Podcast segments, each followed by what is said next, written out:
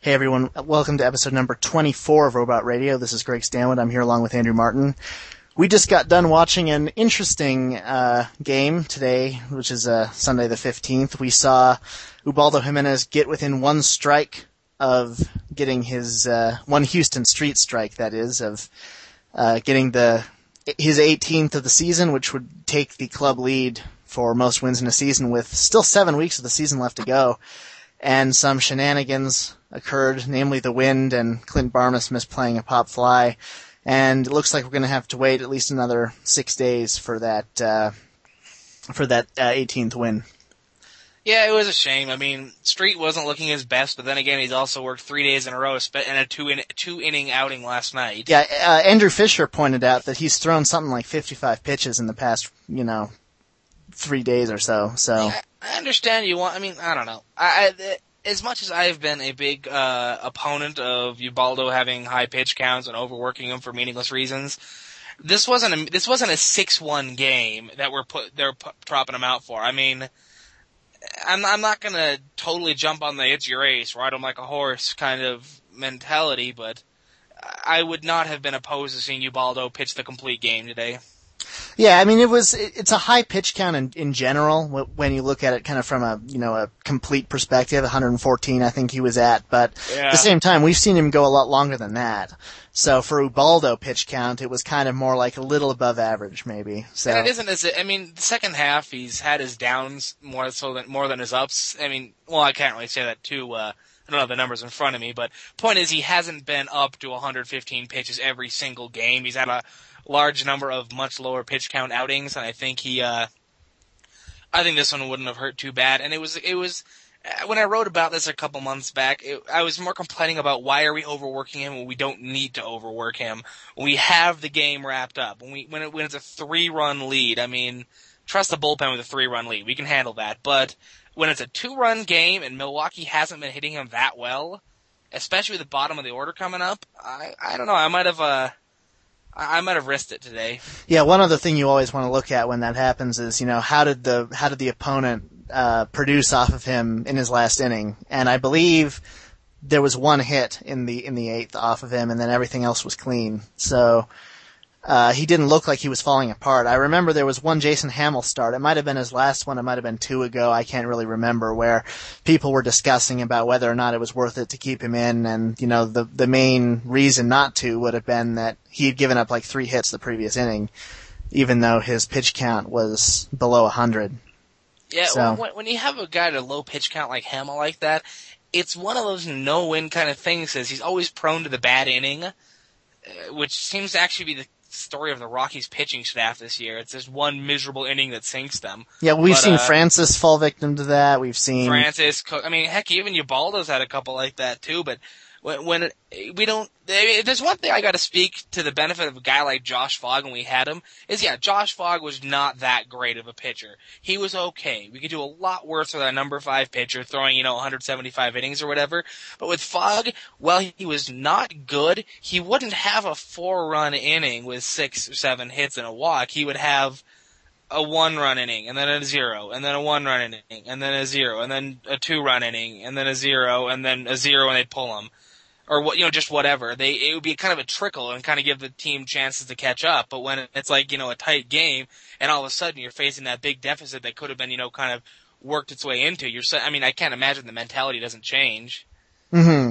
and with, with the pitching staff this year i mean you know aaron cook's problem is obviously more than just you know the tricklers this year. I mean we've been sticking i've been sticking up for him a lot and i know a lot of other people on the website have as well but it, and it seems that he'll lock it down, and then all of a sudden every ground ball has eyes, and then once there's two men on and he suddenly can't find the zone anymore because he can't trust his own sinker, he just hangs a meatball and somebody laces it for a double, and all of a sudden this inning just got huge. One actual, you know, legitimately bad hit, and poof, it's he, he, the inning has suddenly fallen apart.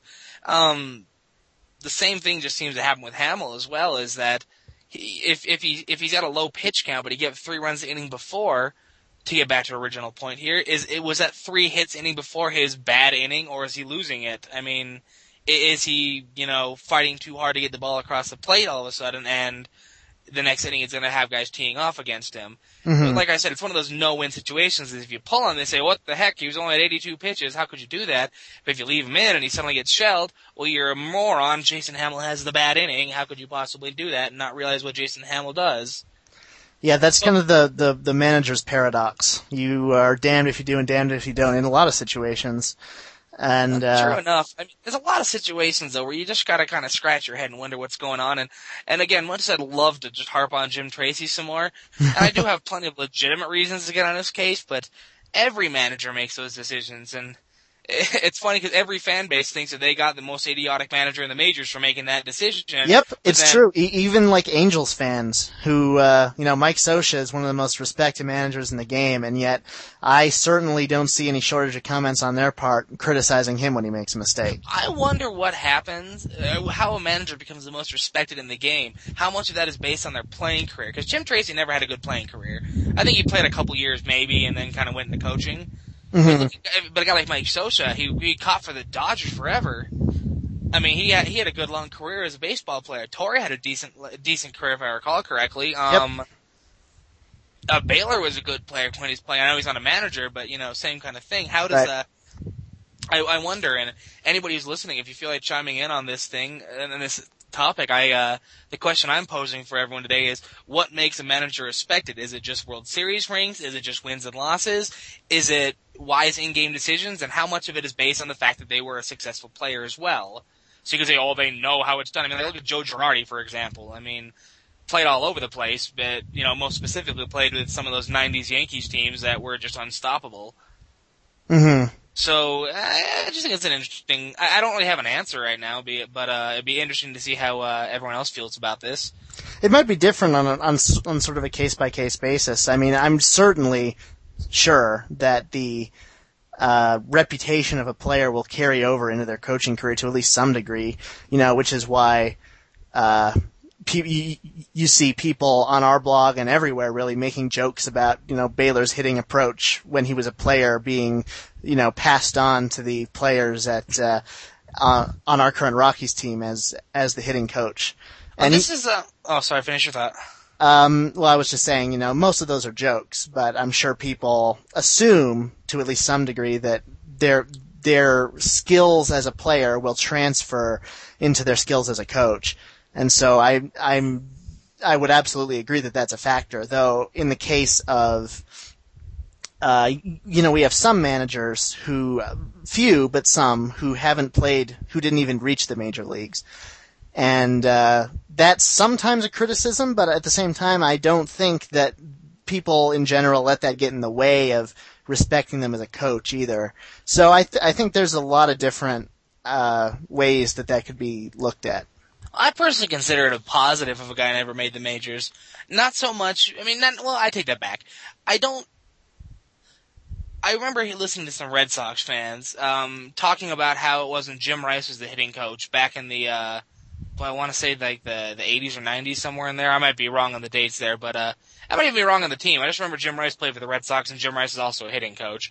But uh, they were saying the problem with Jim Rice is that he would coach in the fashion of just do what I did. Mm-hmm. Well, Jim, not everyone can do what you did, which is why I'm so much more of a fan of the guy who, uh, I almost, I don't necessarily want to say the scrappy hitter, but the guys who weren't Todd Helton naturally talented, the guys who weren't Mark McGwire, so they could say, they're not coming up from the approach of, well, just do what I did. And I'm not li- literally accusing everybody of doing this, but, uh, I'm almost the, it's like they say, if those who can't do teach, or coach, and, uh, because they can see what they did wrong and they and they can say, oh, "You have the talent to do what I could never do. This is what I wish I could have done. I tried to do this but could not do it. But this is the approach that that I was, you know, that I took, and it didn't work. It worked for me sometimes, but I just wasn't good enough at doing that particular, you know, action or motion or stance or whatever to make it work for me. But you have it, so let's see what you can do with it, as opposed to." uh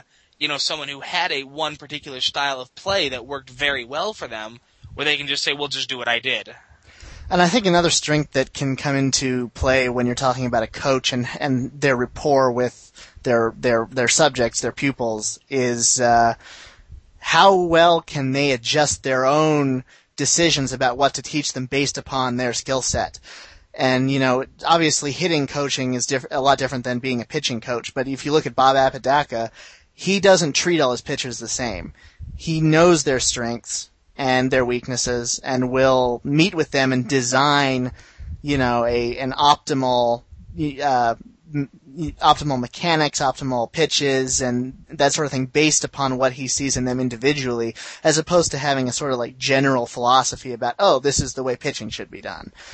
And so, it, that sort of, that same sort of, uh, you know, uh, ideology, if you will, or that same sort of position could be taken towards a hitting coach, and, you know, you would hope that the best hitting coaches would recognize when a player doesn't have a lot of patience. And while you don't want to say, oh, well, don't worry about walking because you can't do it, you want to put a priority on not saying, you know, oh yeah, we need to make you be able to walk every other at bat or something like that. Yeah, just because that's what I want to see you do.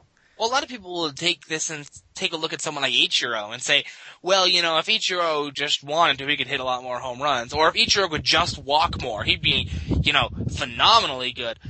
No, You can't It's just, not his game. We yeah. just can't say, you just can't say if this guy did this, because not everyone can just do that. It's like saying if Ian Stewart could just make more contact, he'd be an all-star every year.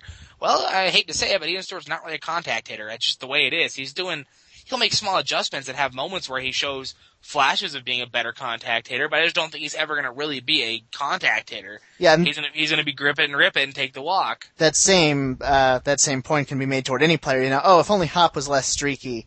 You know, if only Barmes didn't swing at everything outside the zone. You know, if only, if only doesn't. We can't we can't just like take an optimal skill set and suddenly magically apply it to this player. Oh well, if Clint Barmes walked more, he'd be what I mean. You know, he'd be a more passable player. Well, the fact is he doesn't walk more. And with a 24 year old player, yeah, there's still coachable things we could say about it. So yeah, Ian Stewart might be able to develop better contact skills. He's still 25 years old. He's got a lot of uh, a lot of learning ahead of him still, but we can't just take the skills that we see in other good players and say, well, this guy could be more like that guy. Well, that player's not that other player. That player is who they are. So either learn to work with it or find a new player.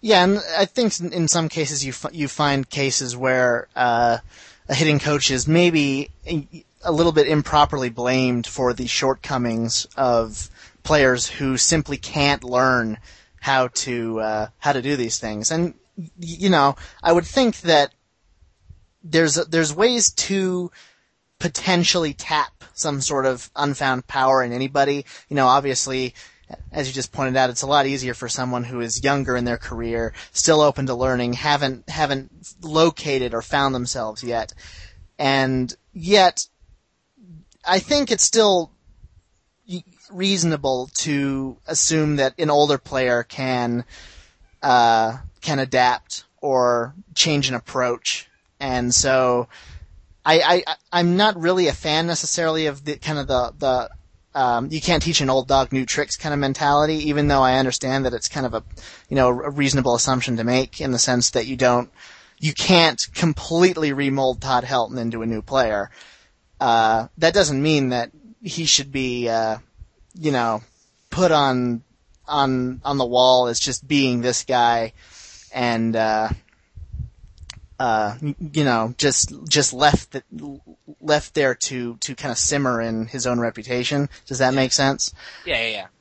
Um, Um, well, the thing was, guys like Helton too. We got to remember as well that uh, Helton's. I mean, despite the fact that his career is kind of taking a downturn now, and I should mention right here that in his 36 August plate appearances, Helton's posting over a thousand OPS.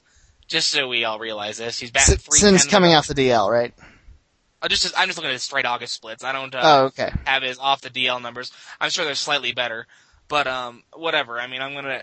The point is that he's been doing it well since he got uh, got off the DL. I want I still can't even begin to fathom what the issue is if it's if it's his back or whatever. Well, let's not get into a Helton thing here. Uh, the thing with Todd Helton is that uh, um, he is a very very good baseball player.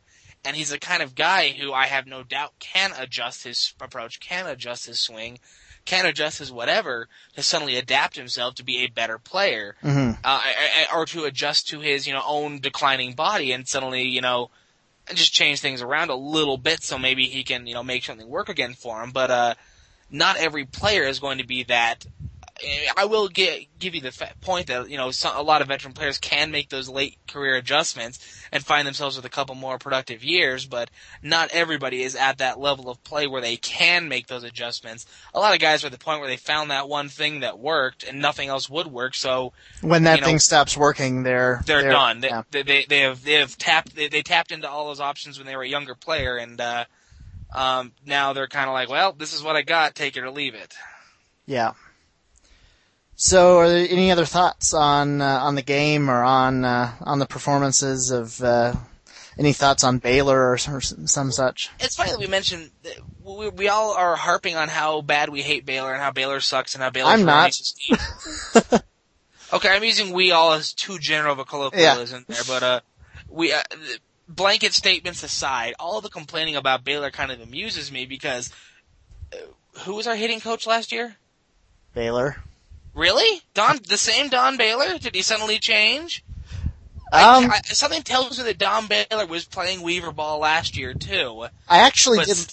Uh, when somebody a couple weeks ago asked for some comparisons between Cockrell and between Baylor, or rather the the performance of the uh, of the team under the two of them, strikeouts did go up when Baylor got here last year by about three or four percent of at bats, but you know that could also be because 2009 was also the year that you know Ian Stewart first got a full season and Chris Iannetta was here and uh, Dexter Fowler, all of whom had uh, had Carlos reasonably Gonzalez. high high K numbers. Well, Gonzalez, yeah, although he he wasn't here the whole season.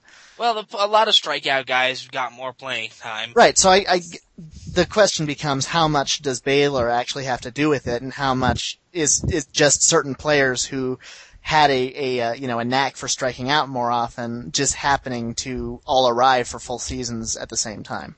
Yeah, I mean, I don't as much. I don't think Baylor's going to be back next year. For I don't think it's necessarily because the team's bats have been floundering so much this year, but more because of the fact that uh, um, he's made it pretty clear he wants to try to manage again. hmm And not that I think the team is going to be necessarily slighted by that, because you know who doesn't want to aspire to something greater? And I don't think anyone can fault anyone for that. But um, it makes it clear that, that that being our hitting coach may not be the number one thing on his mind on his wish list. Right. So I, I can't. I mean, for some reason, I just think the team will look elsewhere for a new hitting coach. Maybe just go down to AAA, or uh, yeah, you get the idea there. Yeah. Um, as for the game, though, I, I gotta say the one. If you didn't watch the game, um, Huston Street had a shaky ninth again, a slap single, a walk, a hit by pitch, bases are loaded with two outs. Corey Hart's to the plate, and and Corey Hart gives him one of those "I'm going to end the game right here" swings, pops it straight up, going to, well, maybe not straight up, but just over to second base, and Barmes has got it, and oh, Barmes doesn't, oh, Barmes has lost it, oh, and it's over his head. He got, he looks like he got a glove on it, but it just bounced off the tip of it, or maybe it just went right over his glove. But uh, we're not sure if he lost from the sun, the wind blew it, what? It- That's what. Uh, I, I think it seemed to be that it was windy and there was some sort of inconsistent uh, spirally pattern to the ball. The, they were. We've seen those. I've seen those spiral. I mean, granted, it's just garbage blowing in the wind, but you've seen the weird spirals that come around Coors where you'll see someone's hot dog wrapper just floating around for a while out there. And granted, a baseball in play is not the same as a hot dog wrapper, but you know, there just, there, there's a chance the wind could have taken it. Point is, Barmes botches the play. Shame, but the runners were going as as runners should, and two runs score, games tied. They pull Street right there, just saying, you know what, this isn't really your fault. He's been Yeah. overworked. He, He- you've he's thrown a lot of pitches. incredibly It's- overworked. yeah. But uh, you throw a lot of pitches, we'll just get someone out, and then Betancourt comes in and strikes out uh, Ryan Braun. So uh, yeah, that was that was the end of the ninth, and then uh, the lead out. So Dexter Fowler gets that. Um, let's see, who was that? It, it was Fowler lead off the inning, right? No, uh, Helton led off the inning as a pinch hitter. Yeah, Helton led off the inning. the- Yeah, because he came in in the double switch because they Barmes made the last out in the Right, that, that's right. It's, it, he was he was uh, defensive replacement, not a Mhm. pinch hitter. Yeah. But then, uh, so Helton strikes out against Hoffman, and um, Trevor Hoffman. I mean, Trevor Hoffman and Todd Helton just an interesting matchup. They're two veterans, and he's made Todd Helton look silly a lot of times. And uh, he just threw one of those Bugs Bunny changeups that just suddenly dove in the zone, and Helton was just trying to foul it off to, on the plate, and uh, just swung right over it. So one out there, and Dexter Fowler hits hits a blooper underneath the glove of the first diving first baseman, goes into right field, but it hits the right field grass and dies. And Fowler, with his you know almost effortless stride, was able to take second base on that. That could, I mean, I granted um, Gonzalez got on too, so I mean, runner at second either way, but having the runner on second definitely changed the approach of things, and good on Dex for legging that out. Mm-hmm. So I mean, good for Tulo for getting up the middle, and then when it went off Weeks' glove, you knew it was he was going to score. Because if he had just been able to knock it down better, they would have, or at least gotten to it. It might have been an infield single, but they would have had to hold the runner. But Yeah. because it went off his glove and slowly trickled, you know, towards center field, there's just no getting Dex at that point. He made it in without a slide. So, gotta say good on Dex, good on Tulo. And good on the team for not letting the uh, you know the, the the loss of Ubaldo's win you know wear them down and coming back and just ensuring that the team got the win because you know obviously a lot of people were disappointed and dejected that this didn't end up being the uh, the big win for Ubaldo, but uh, as we should point out, the team winning at this point is far more important. Yeah, I, I mean, I threw a fit over it. I mean, not not that you lucky Ubaldo win. I mean, I'm sure Ubaldo's a little disappointed about not getting that record set team franchise record setting. He's got like he's got like eight more starts, nine Yeah, more starts to do I it. have. There's no doubt in my mind he's going to get 18. He probably can still get to 20. I think I he will. I think he will get to twenty. I think he will too, but I do believe that Ubaldo is a good and a smart enough guy to know, hey, the team won. That's far more important than me getting a meaningless number. Yeah.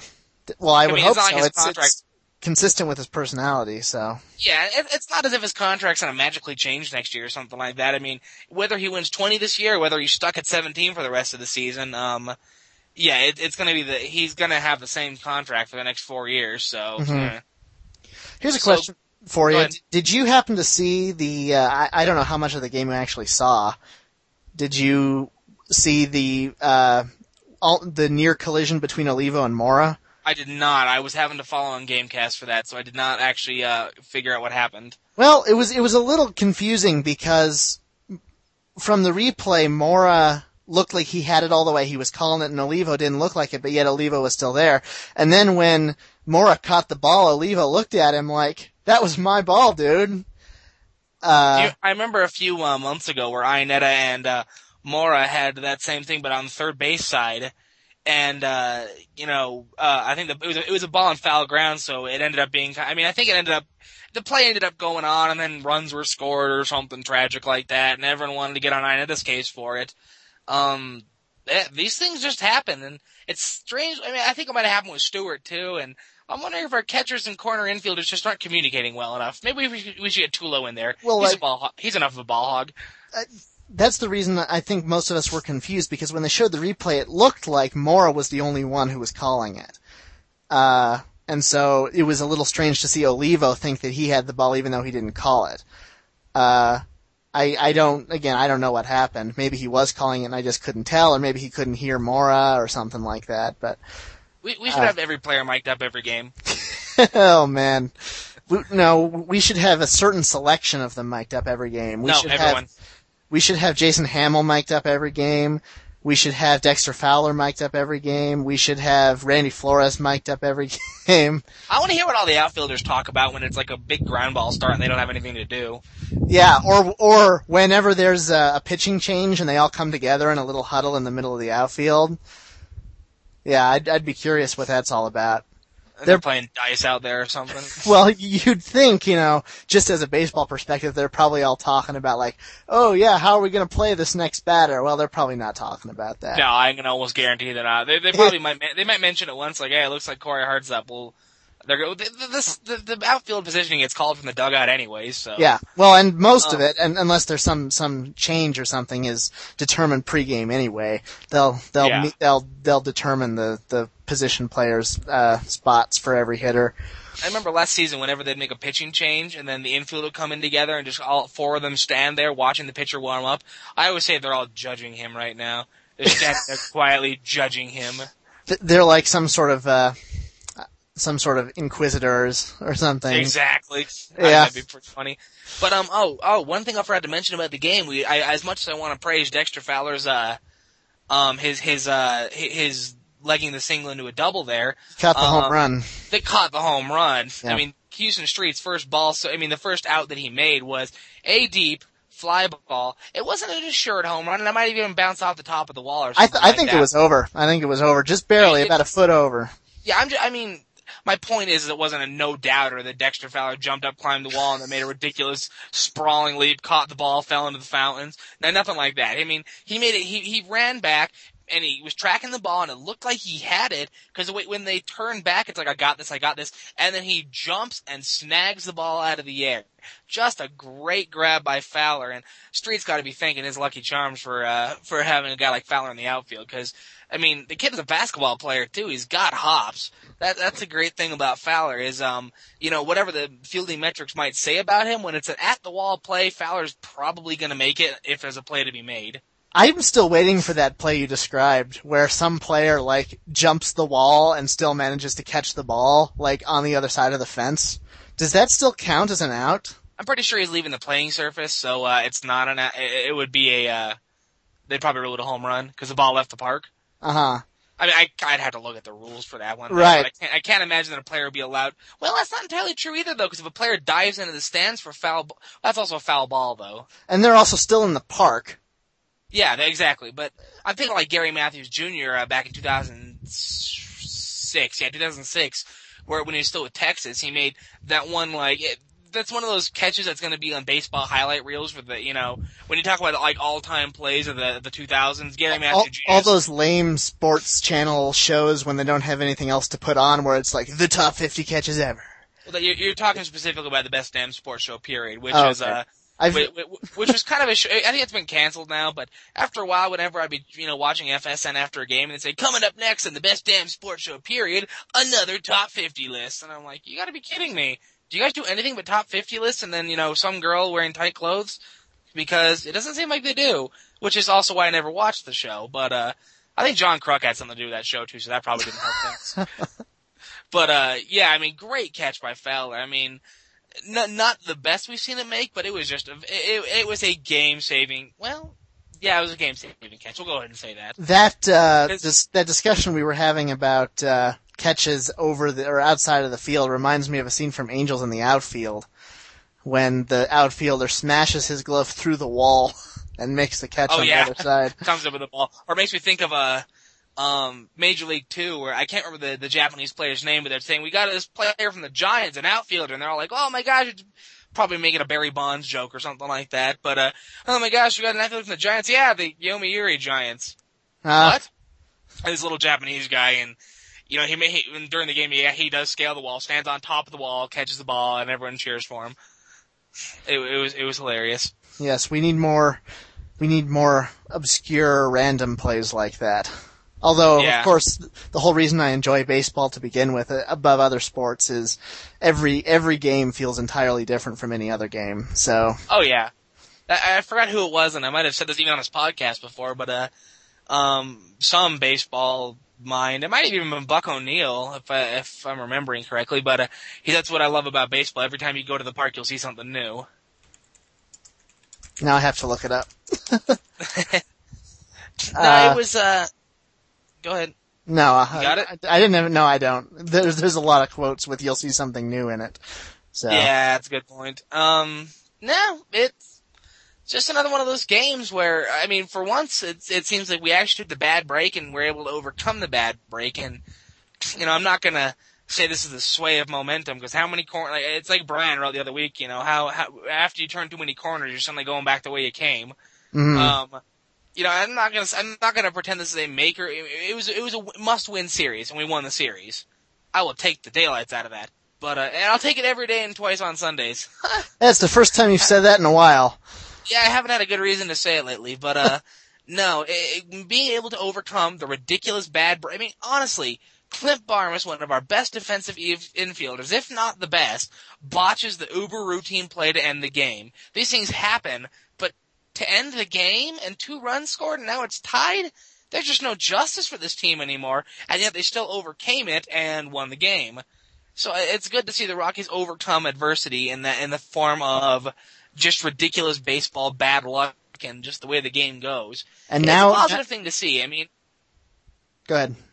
I was just, I mean, I'm not gonna we're not to make any playoff predictions in this podcast. I know how much you hate them, but I mean, even if even if we don't make the postseason, still, it's good to see the Rockies win a couple games like this. So it's not all just well, the Rockies can never overcome their bad breaks and can't hit with runners in scoring position. We can say oh, we overcame a few of them, and of course, showed some resiliency. Of course, most of this team will be will be back for the next couple of years too. So yeah. we we want to see them succeed at any point. I want to see Eric Young succeed at some point here. I'm well. I want to see him succeed too. Uh, I, well, I want to still see not succeed. Yeah, exactly. That, that's that's why I would say that I want to see him succeed. But at the same time, I am not. I mean, I, I'm, I'm sure you've been able to tell. I'm not his biggest fan. Um, I would Well, I rather think- see. I would rather see someone like Chris Nelson take the second base spot. Oh yeah, well, I, I'm not trying to, you know, I, by saying I want EYJ to succeed, I'm not saying I don't care about Chris Nelson. I think Chris Nelson plays a higher caliber game than Eric Young does. If I mean, just based on scouting and you know, prospect, uh, what I'm looking for, pedigree. Um, but I mean, Eric Young, well, we're people like the, the old school mentality of the game versus the new school. The new school is grip it, rip it, hit for extra bases. If you strike out, that sucks, but you know what? You'll get it next time. Walk and get on base. And the, the old school is saying, you know, hit behind the runner and put the ball in play and speed never get, takes a day off and stuff like that. There's something to be said for both of them because we got a lot of big boys in our lineup, but the thing is we need some people up there to get the pitchers a little bit off balance for the big boys. And I'd like to see Fowler be one of those guys, and I'd like to see Eric Young be one of those guys. And once again, not saying that I don't want to see Chris Nelson do it.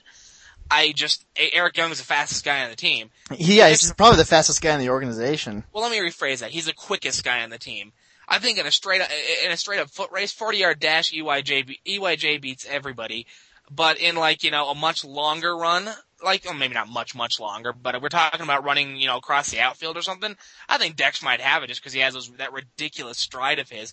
But like home to first, EYJ by a long shot. Yeah. I don't see anyone beating him to first.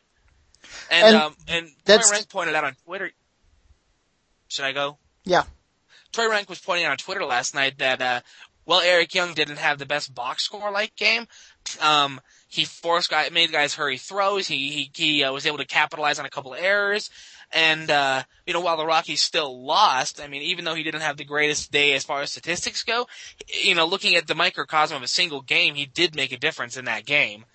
And I'm not guaranteeing that a guy with speed like his could help things, but, or will, will turn things around or anything like that, but, um, I am of the opinion that, yes, I do want the best baseball talent on my team, period, but I do want to make sure that we have kind of a hybridized lineup. You can't just have grip it, rip it, on base slugging guys. Like a team full of Adam Dunns probably won't get the job done hmm but I, the team full of Johnny Herreras also won't get the job done. And and a lot of the people who will say, "I wish we could go back to yesteryear in baseball, where everyone is scrappy and fast and bunted and stuff like that." Yeah, that it has its places sometimes, and I'm not going to pretend that a smartly laid down bunt isn't going to be a good baseball play all the time. I just don't think you should, you know, completely build a team around, you know, you know, counting on defensive errors and you know keeping everybody on their heels because well, well, it's a good idea. It's kind of one of those things where we need one run this inning. Let's put the defense back on their heels because baseball players are all professional elite athletes at what they are doing. They are going to adapt to anything you throw at them, which is why having a hybridized lineup, in my opinion, and having a bench that is also mixed one of the, in some way, shape, or form, will uh, get you a good solid mix. But I'm also saying that we don't want to have guy at the top of the lineup like Eric Young just because he's fast. If Eric Young can also post a worthy on base percentage in the leadoff role, yeah, bat him leadoff.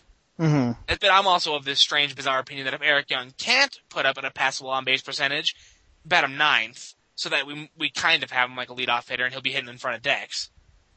But that's Yeah, just, that's that's what I mean, and it's just sim baseball too. When I, which is where I, uh, you know, experiment with this. But when I have guys who are struggling, but they have an uh, excellent glove, there's not a backup who can do a better job than them, and they, you know, they have the wheels. I'll put them in the nine hole and put bat the pitcher eight, just so I can get some around the horn effect there. of course with Young, you have some time before he becomes an elite defensive player. I think I think Young is an adequate defender, and I really do not understand where the. I mean, yeah, he's botched a couple plays. Clint Barmes botched a good number of plays this year. Tulowitzki botches plays. Everybody in our team botches plays. It's, it, it's what. Ha- that's why not.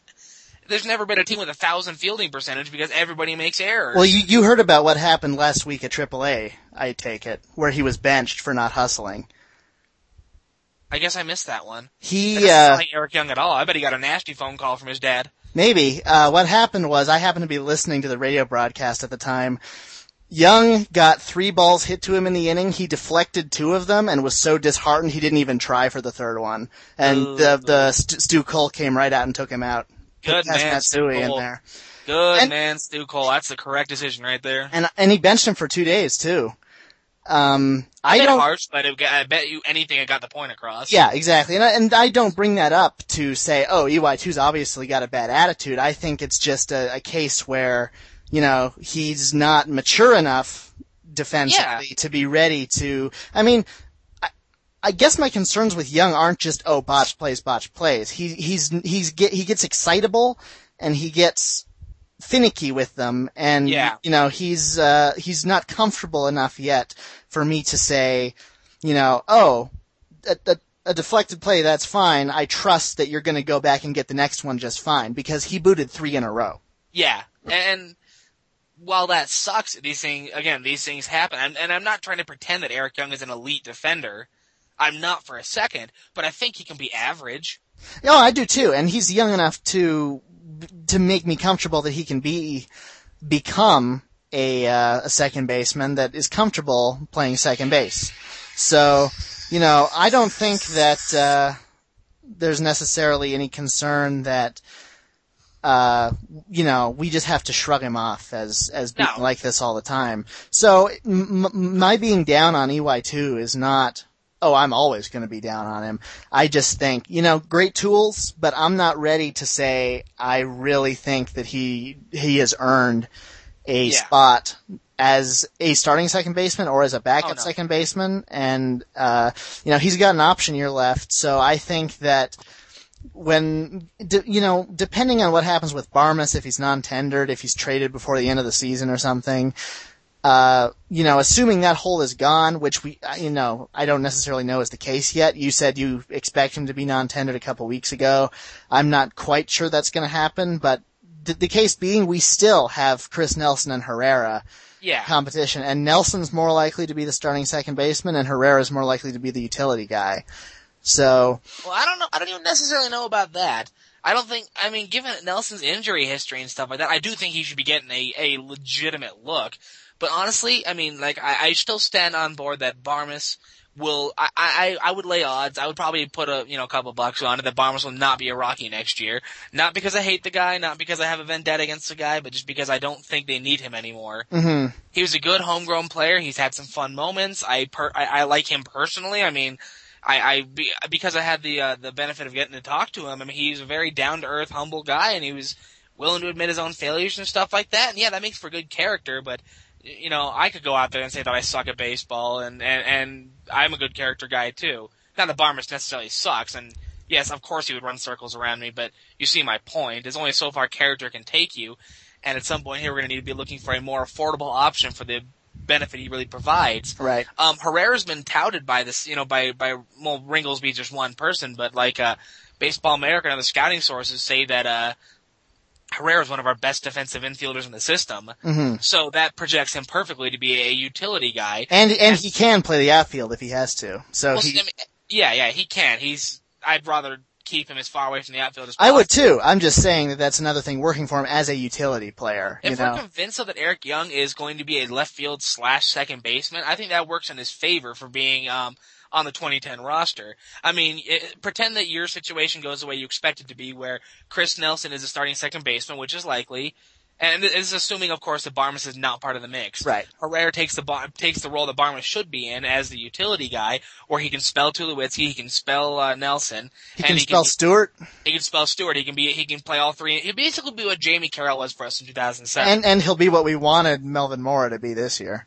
I don't think Mel- I think Melvin Mora has been exactly what I expected out of him. Not quite the offensive production, but he's hit lefties and has been able to spell the corners well he's enough. he's been a, he's been what we expected, but the organization expected him to be able to play every position.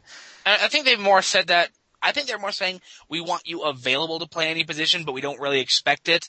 Like putting him at second, I wasn't a fan, but you take Barmes out after a play like that. Just it sucks, but you right. Take- no, no, no. That's Uh, in terms of that one play, that's fine. I can understand. I'm thinking more way back to when we signed him, when they said, "Oh yeah, the the reason we were attracted to Melvin Mora was because he's very versatile," which I think was a complete mis- misrepresentation of Mora. Because even though I like Mora, he'd only played third base for like five straight years. Yeah, that he, that's not a versatile player, and I feel like it was some sort of spin to try and make us feel he was more versatile than he actually is. It, he's not a disaster. He's not no. an absolute butcher. Well, center field he was. Yeah, but even, spring training. even we knew he wasn't going to be playing center field anywhere. Uh, uh. he, uh, he's been okay, but I, I guess my point is, I think they were hoping that he was going to be, you know, the guy we would be able to plug into second base whenever we wanted. And yeah, no, that, that didn't that didn't turn out to be the case. And what that's what they want. They wanted. Well, when we were looking at it, the, the purple row was looking at it. Is that we wanted him to be our first and third backup. Right. That was the plan. And then because of the fact that we didn't have an adequate backup second baseman, he kind of became that too. And yeah, kind of a problem there. So like you're saying, next year you got Nelson, you got if you got Nelson and Herrera playing that starting and backup role, and and uh, both being able to play the entire infield, which is pretty great. Uh, well, we're assuming Nelson could could play third base as well, but Nelson they've been they've been playing him a lot at third base in the minors. So have they? Yeah, I think, I think they're saying. I think that the idea that Ian Stewart can't hit lefties as uh, is going to catch on a lot more than well, he's 25. Give him time. I don't think he's ever going to be able to catch up to lefties, and that's just my opinion, not based on very much. But uh, I, I I see him as being a platoon player. But if you're if you're the pl- side of the platoon that can hit right-handers, I'll take that. That's not mm. a hmm. bad platoon. If you can't hit right-handers, you're a backup player. Period. Cause, because of like you know what it's what a three to one split of righties to lefties in in major league pitching, something like that. Might even be more. I think it's about 75-25. Are you in, are you including relievers though? I'm thinking starting rotation. I, I might be thinking starting. I read it somewhere that that like 25.7 or something like that of pitchers are left-handed. It was in that uh uh, someone on the S- on SB Nation wrote a article about just a silly article about you know full moons and and the Tampa Bay Rays. I saw that, yeah. In their name and and, and how how close they were to the highway. Yeah, exactly. How to where no hitters were hit, but uh, um, my point being that I think that they see Nelson as being they see Nelson and Herrera as both being versatile can play anywhere players, but Nelson being more of a starter and Herrera being more of a backup. But even then, I still think that allows room for Eric Young Jr. Because if the, if what we have heard, I've heard we've heard grumblings, and mostly it's been from you know a couple people who claim to have insider information on the website saying that Spilly could be gone next season. I, I don't think that'd be the end of the world. I wouldn't be a huge fan, but when we have if, if they're going to stick with Fowler for sure and just you know make them figure it out, and then you have Gonzalez and Smith that's at least three outfielders right there, and that can give Eric. I mean, if we're convinced that Eric Young can play left field, which I'm not, but I'm kind of trying to fit this projection into the organizational, or what we've seen out of the organization so right. far. That can give Eric Young, you know, reps at second and left based on handedness, based on whatever, you know. And in, in fairness, even if we kept Spilborghs, there'd be room, hypothetically, because assuming Hawpe's gone, we would have an outfield of Smith, Gonzalez, and Fowler some somehow arranged in there. Spilborghs as the fourth outfielder. You have still one bench spot because you have your your reserve infielders, and then you can have uh, two rev- uh, reserve outfielders, one of which could be technically Eric Young. And it'll depend if they want to bring in another Giambi type who can spell first base and be the big pinch hitting bat off the bench, or if this, they this would be the role that Hawpe would be in if they re-sign him. That'd be a very expensive bopper off the bench. Well, maybe, but uh, they're turning down his option, and there's still talk that the team is interested in re-signing him to play first base. So, where yeah, that's this is. I just think it's funny how this discussion on who's going to be in the starting at second base has suddenly have been affected by two outfielders. Oh, I thought you had more to say. no, no, I, I, that, Um, that's all it was. Just a well, silly it fact. just- it just Who became second a- base. Larry Young will play left field. Well, do we have an outfield spot? Sure. If Hawpe and Spilly are gone, we'll have an outfield spot. And, just become a hypothetical roster discussion. This is this is the stuff I think about the most when I think about baseball. So this is always entertaining for me. But uh, um, I I can see Eric Young fitting in in that role hypothetically. Of course, at the same time, if that hypothetical roster we just discussed exists, he'd be playing left field a lot more than second base. yeah, there's no doubt about it. Considering the defensive benefits of Herrera and uh and well, we're, this is also Mostly Herrera. mostly Herrera. Nelson is not a elite defender at the infield positions. He's probably about average at best again. Mhm. Maybe slightly above, but I'm not gonna, you know, sell the farm on his defensive, or not sell the farm, but I'm not gonna put money on his defensive caliber. Right. So yeah, that's uh yeah, I'm I'm really just hoping that they don't they make the decisions with their heads and not their hearts because much as I do love Barmes, he just doesn't fit in this team anymore, especially with cost effectiveness and the fact that Herrera can at least do something in the majors. But then again, there's also the possibility. I mean, Barmes may not be good, but there's also the chance that Herrera could kind of revert to you know a 600 OPS player who bats 250 and plays elite defense, Mhm. which would be much worse than Barmes is. Right. Because even if Barmes is a 700 OPS player who pops up and strikes out way too much, he's still a, uh, he can still put up a 700 OPS. Yeah. Which isn't great by any stretch of the With- imagination. but for the worst player on your roster, on your starting roster, yeah. I mean, Fangraphs did a study a couple months back about, uh, the worst player on rosters, and, uh, they're saying that just about every team, including winning teams, carried a, a player who is worth less than two wins. Um, and, and two wins is kind of their benchmark for what an average player is. So once you get below that, you're dealing with guys who have a good glove and a, you know, a suffering bat or vice versa, who are all, you know, all pinch hit, no, you know, can't defend their position very well. Right. So, and of course, I mean, the, the, the- the concept of having an incomplete player who's very one-dimensional being in the starting roster of a competing team is a very realistic thing. It's not, I mean, the people who say, you know, a real competing team like the Rockies doesn't carry a guy like Barmes, yeah, they all do, in fact, except for perhaps the Yankees. because they can afford everybody. Yeah, exactly. But I mean, Um, even the Red Sox. I mean, when they when they when they finally cut Lugo loose, they uh, they were playing. I think it was was it no, it was Nick. uh Was it Nick Green? No, Nick Green was with. Was Nick Green?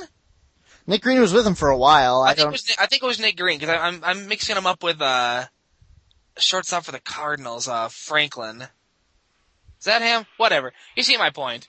Most caliber teams will have a one-dimensional, not that great player on their roster that gets a lot of at bats. Uh, and of course, in our situation, us talking, none, none of us are really thinking of Herrera as the starting second baseman. So his his are- his 600 OPS, if it's a 600 OPS, as we're as th- this situation is is highlighting, he would be on the bench and not the uh, not starting second base.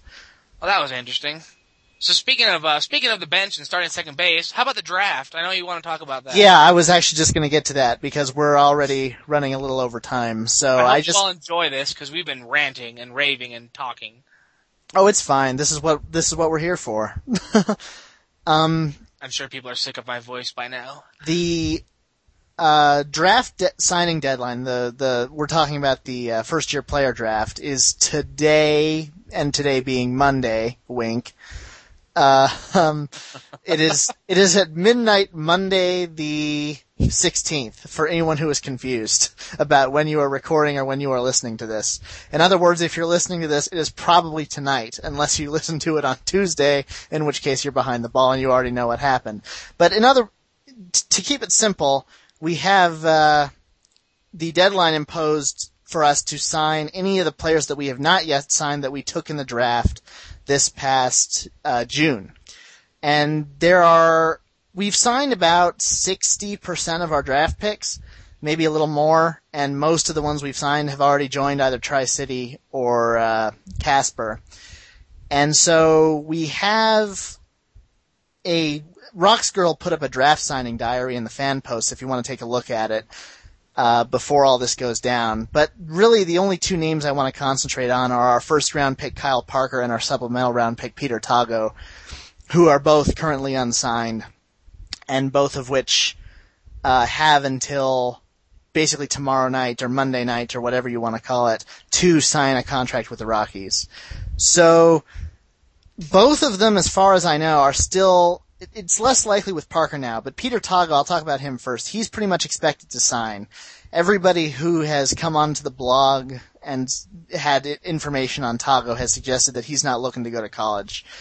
So since he uh, he's been considered a likely sign for quite a while now, and part of the reason that he was uh, he is not signed yet is because of the slotting system. And I don't know if you know any more about the slotting system than I do. I don't really know a whole lot about it, but in in, in its simplest form, it's certain restrictions have been placed on how much money can be given to players depending on, on when they were drafted. And in order for them to get approval to sign for more money than their slot allows, they have to get MLB approval, which from people who have dealt with this process seems to be somewhat of a sort of bureaucratic nightmare. And a lot of times they don't even get permission until the very last minute to do this. So that could be a factor in what's holding him up. I'm not sure if uh, if uh, that's really necessarily the case, but I do expect him to sign. I haven't really seen any evidence that he wouldn't. I wonder if teams ever do uh, kind of under the table moves. And I don't mean literally giving an under the table signing bonus. I just mean more along the lines of, look, we're having trouble getting the MLB approval for your signing bonus. We're going to give it to you. We're going to, we're to give you what we can that they'll allow us to. But, uh, you know, rest assured, wink, wink, when you make the majors, wink, wink, after your rookie year, wink, wink, you'll, your, your rookie pay raise will probably be slightly more than the typical, you know, 4,000, you know, four, these you jump them up like, you know, somewhere between like I don't know. I've never seen much higher than like a couple dozen thousand above league minimum after your first year. But uh, you know, wink, wink. We're going to wink, wink. Give you this bonus. Wink, wink. Uh huh. It's possible. I uh, I'm not much of a conspiracy theorist, but I don't I mean it's so much conspiracy, but more like, look, kid, you want to play for us, we want you to play for us. It's just the bureaucracy that we're having trouble with. We want to give you what you want, and we've agreed on this number somehow. We're just having trouble getting through the red tape. So let's make it work long term, okay? We'll make it happen. You'll have a slightly nicer car than the other players do and stuff like that, you know? So as for as for Kyle Parker, I mean, we it's been a while now since we've seen uh, we've seen Kyle Parker commit to it's Clemson, right? Yeah.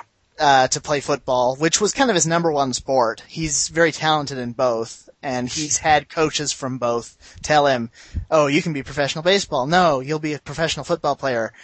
And uh, a lot of people seem to think, especially on the baseball side, which makes sense, that he's more likely to be a good baseball player than a good football player, and are hoping that he will come around to that that idea and sign by tomorrow night. Uh, him committing to Clemson does not rule out, and I mean we, we we've known this for a while, but I'm just clarifying that it does not rule out him signing. He could very easily play football over the winter time and then into the spring. How, however long the college football season lasts, I have no idea. I don't follow it at all. Usually around mid, usually around the turn of the new year. You get the bowl games and then it's over. Okay, so in that case, he'd be free, in essence, to. I, I mean, I don't know what his college commitment would be like. He'd probably have to go to a spring semester or whatever, but he'd be free for most of the summer to come to the Rockies organization and play. Uh, play minor league baseball with us next year. So it's not really necessarily a scheduling conflict, but of course there's a whole lot of nightmare stories about how players who commit to dual sports can sometimes, you know, end up ruining their chances at both. And people were saying that Kyle Parker would probably rather, uh, it, point being, if he commits to both, if he commits to football and signs the contract, he's probably going to make a decision one way or the other after a year or two. And I, what? Go ahead. I didn't have anything intelligent to add. Go ahead and keep going. Oh. So, I mean, I don't really have much else to say. I think that Peter Tago is going to sign, and I think that Kyle Parker is probably going to sign.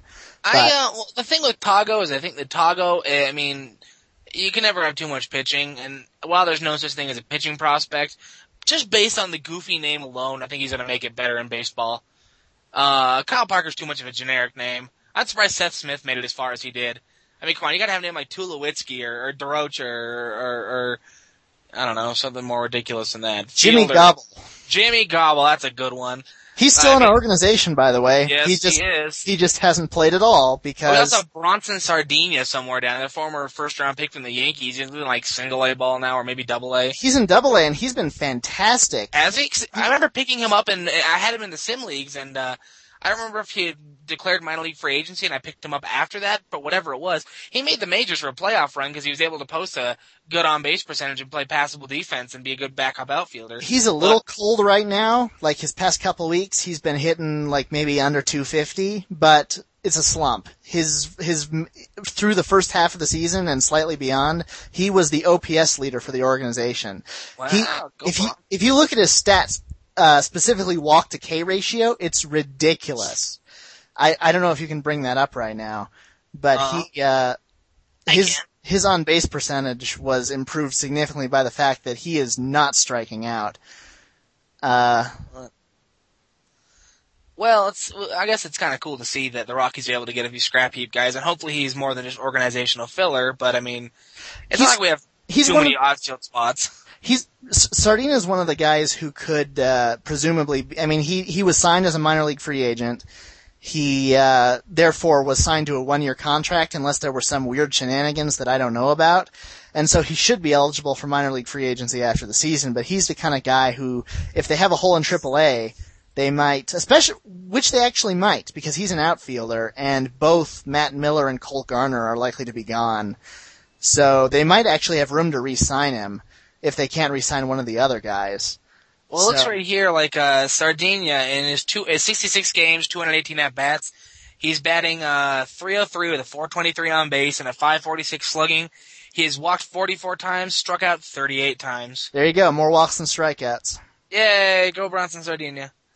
Yeah, he's, uh, I just brought him up here on baseball reference. He's only had uh, 10 major league games. They were in the 2007 season. And so, you know, he's in his upper 20s now. He's not out of the range of, uh, possible promotion. Uh, he's, he's not, he's not a, a, a super long shot to make it back. He just needs to, uh, you know, find a spot in an organization where he can keep doing what he's doing and, you know, maybe he can find a reserve outfield spot somewhere. Yeah. But anyways, um, I mean, we got on Bronson Sardinha just because we want to talk about silly names, but uh, I don't know. Back to the real people that we really need to worry about for tomorrow or Monday or whatever day you're listening to this. Um, with uh with Parker, I I don't know. Maybe I was I don't know much about scouting and and you know high school and college players, so I'm definitely not the expert here. But just looking at his numbers, it looks like he had an inflated season or two in college, and uh it's the kind of thing that's that's prone to crashing. I've, from what I read, that he's not a very good defender in the outfield, and uh, it doesn't sound like the kind of guy that we really need, frankly. And I'm not trying to say the Rockies booted a pick by any stretch here, because he's. I mean, we're clearly making efforts to sign him, but uh, if we don't sign him. It's not a bad spot to be in, with considering the depths of next year's draft. Yeah, that's that comp pick. that's exactly what Troy Renck was hinting at the other day. That uh, if we if we don't come through and sign him, he, he he's not a Matzek like figure from last draft where we got lucky that he fell to us and we would pull out all the stops to sign him 100%, which we did. Now, But- last year was so great too. I remember I was at the grocery store sitting there like, I had to get my groceries obviously, 'cause I mean, come on, groceries. But I'm sitting there frantically refreshing my phone on Purple Row waiting for it and suddenly someone goes, he signed! And I was like, woohoo! In the check stand and the guy looked at me like I was insane. I think that was me. I was the first one to to, to post that uh, he signed. I had I was refreshing uh, inside the Rockies all over, just over and over and over again, because I knew it was going to be Ringolsby who broke the story if it was anybody. So I had the message all typed in, ready to post whenever I confirmed it. So Nice. yeah, that was a fun day. But back to Parker. Uh, he, we don't sign him. He decides to play football instead. Uh, it's not, it should not be an extreme disappointment for anybody. It'll save us money. It will, uh, like you said, his, his position in the organization would not be, uh, that of a superstar. He wouldn't fly to the head of the, uh, of the top prospects list, probably not. And he would, uh, he might start at Asheville or some such, but he wouldn't be he wouldn't be like doing what Rex Brothers is doing right now and shooting through the minors. So, uh, Well, so basically, I'm just, I mean, like, look at the Dodgers in their first round. Do you remember who the Dodgers picked in the first round? I don't remember his name, but I remember that basically they picked somebody who was a long shot to sign, uh, for, for, for, for that pick. It was Travis something, I think. I'm pulling it up, but the point is the Dodgers have gotten ripped pretty strongly by uh, Zach Lee from uh, from Texas. Exactly. That's right. exactly. See, well, no, I uh, I had confused Zach. Oh, so clever. I'd confused Zach with uh, Lee with Travis Lee. I guess I knew the name Lee and got that switched up. So Uh, their second pick was he's a right-handed pitcher from Georgia, uh, named Ralston Cash. If that guy doesn't make the majors, I don't know how what kind of name you have to have to make the majors. Ralston Cash is an is an awesome name. But uh, they're saying Zach Lee, he is pretty much going to go play football at LSU, and they're kind of saying why on earth would the Dodgers sign him? And uh, it sounds kind of like they just picked him, and they're not going to sign him, and they're basically booting the pick for next year's draft. I mean, they're going to make whatever fronts they need to to make it clear that they didn't just boot the pick, but it's pretty much sound like he booted it. They are the Dodgers booted that pick just so they could get the. The Dodgers are pretty clearly saying like, well, if we don't sign you, you know what, we didn't want to sign you anyway, so good luck. right. Um, yeah. If you look specifically here, and this is on uh, minor league ball, John Sickels wrote, uh, Zach Lee, right-handed pitcher from Texas high school. It is likely that Lee is completely unsignable away from LSU football. According to the conspiracy theory, the Dodgers picked him planning to make a pro forma slot offer, have him rejected, then save the money for the draft next year when the class will be stronger and the McCourt DeForest proceedings finished. Sometimes conspiracy theories are right. The Dodgers, for their part, say they will go all out to sign him. I've heard them making a couple last minute dashes at him, but uh I really just think it's all for show. They're just kind of, you know, shooting up some flares to say, "Hey, look, we're mm-hmm. serious." Now this is a conspiracy theory I can buy into because there's plenty of evidence or reasons why that would actually happen. You know, I've been I've been defending the disabled list proceedings because I don't believe in those conspiracy theories because I feel like I have 10 reasons of evidence why it doesn't make any sense. That's they they'd put someone like Matt Latos on the DL Yeah. just to save innings when they could have optioned him down for free. But uh Yeah, that, exactly. that's that's a debate for another podcast. We're already at 1 hour. So yeah, I uh, hope you all enjoy it. um, so unless you have anything else, uh, I can talk about the schedule. There's nothing really exciting to talk about. We're going to LA and then we're going to Arizona. More Well, road if you ever games. read the if you ever read the dugout before we get completely off there, one of their uh, more recent posts, if if you're not familiar with the dugout, it's the uh, the the chat room of Major League Baseball. It's just a complete joke, obviously, very silly. It's all uh, AOL chat speak inspired stuff, but basically it was uh, Zach Lee calling the Dodgers and uh, Frank McCourt saying, "Hi, who are you? I'm Zach Lee. You picked me in the first round. You did what now? If you picked me in the first round." They're like, "Oh, well, we weren't actually going to sign you. What? Do you think something is real?" And he goes, "But." But my dreams and my hopes, and, and that was the end of it right there. And then Manny Ramirez shows up for some reason. oh, poor guy. Yeah, Of course, Um, it sounds like he. It sounds like he'd rather play football anyway. So, Yeah, exactly. I just thought it was a very funny take on it. So tell us about the schedule, Greg. well, I pretty much did already. L.A., Arizona, road games. Um, we're going to be facing Kershaw, followed by uh, Kuroda, followed by uh, Ted Lilly. And I don't believe that the starters for the Arizona series have been announced yet. So there's really not a whole lot of exciting stuff to do there, except, you know, the obvious, boy, it sure would be nice if we could win on the road. And you could also replace that with, boy, it sure would be nice if we could beat the Dodgers.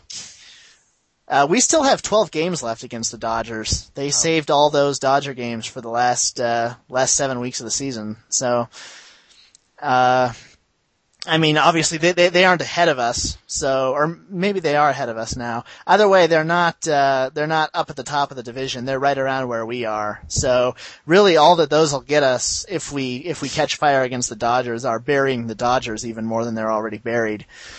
Uh, of course, the Dodgers are probably hoping, since they know that they've owned us over the past couple of years, they're probably thinking, hey, we still have 12 games against the Rockies. That's 12 easy wins right there. Fist pump. shakes my fist. So I found the dugout I was talking about, and Zach Lee says, "But what if I do? What do I do if I want to play baseball?" And Frank McCourt says, "Well, the first step would be to stop playing football, idiot. The second step would be to show up at next year's draft and try to get on standby." To which Zach Lee says, "Well, what do I tell my family?" And then Frank McCourt says that the Dodgers aren't hiring right now, but are always accepting applications. Look up, kid. I'm sure you'll make it to the majors. The Orioles have like 45 first round picks next year, and I hear they're looking for a point guard. And Zach Lee says, but what, ab- but what about my dreams? And Frank McCourt says, look, kid, I'm a busy man. I don't have time to hold you by the monobrow and walk you through it. My wife is off somewhere, and then it gets inappropriate from there. well, was really funny. But what about my dreams? Well then, we'll leave it at that. Uh, I Yay! Think that, think that about wraps everything up. Uh, on behalf of myself and Andrew, we'll see you next week. Take care.